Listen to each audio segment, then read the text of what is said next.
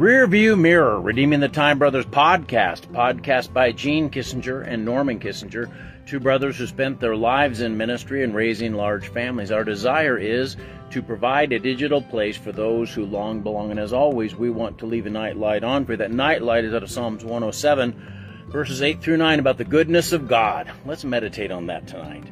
Oh, that men would praise the Lord for his goodness and for his wonderful works to the children of men, for he satisfieth the longing soul and filleth the hungry soul with goodness.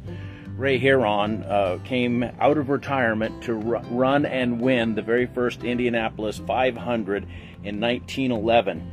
Uh, he he made a decision that was broke from the common racing practice of the day. He'd raced 60 other races that he started in but the common thing of the day was the races were a, a two man operation. You had the driver, and then you also had a mechanic that rode beside you, and his job was to keep an eye on the oil pressure and also keep an eye on the people that were behind you.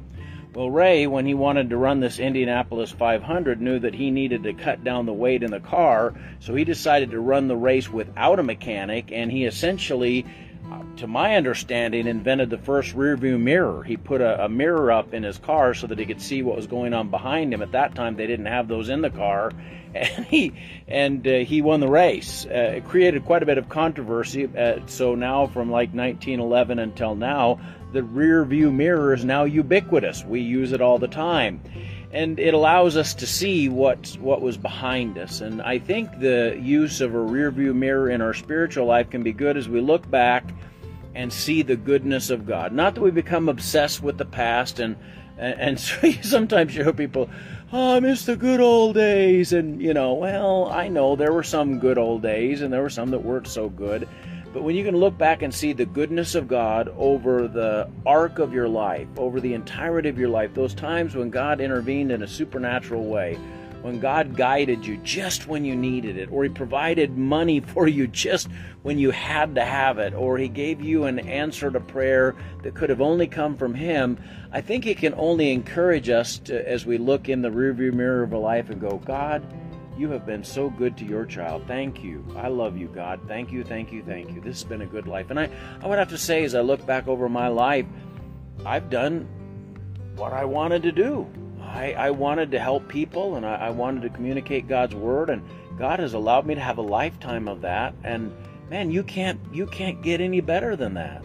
And and I think if I took a dart and I threw it and hit any calendar date in my life, the chances are on that day I would it would have been a happy day. I'm not saying I haven't had sad days uh, or mad days or or whatever, but I've had a lot of glad days, you know, and I can be thankful to God for that. And so maybe today as you're thinking through uh, your life, look in the rearview mirror and look at all those times God's been so good to you. All those times He answered prayer, He, he did something supernatural. That's worth thinking about. Let's pray. Dear Lord God, I just want to thank you for your goodness. Lord, th- this race car driver, he taught us something. We can indeed look back and see your goodness uh, in our lives. We can see the trajectory of your goodness. We know that not every day's been a good day, not every season's been a good season, but God, our, our lives, you have provided for us. God, you've given us food and shelter, clothing, family, love, friends. Uh, so much, God. If we died right now, if you came back right now, it would have been a very good life. Thank you, Jesus. I pray that you just help us, God, to follow your will. In Jesus' name.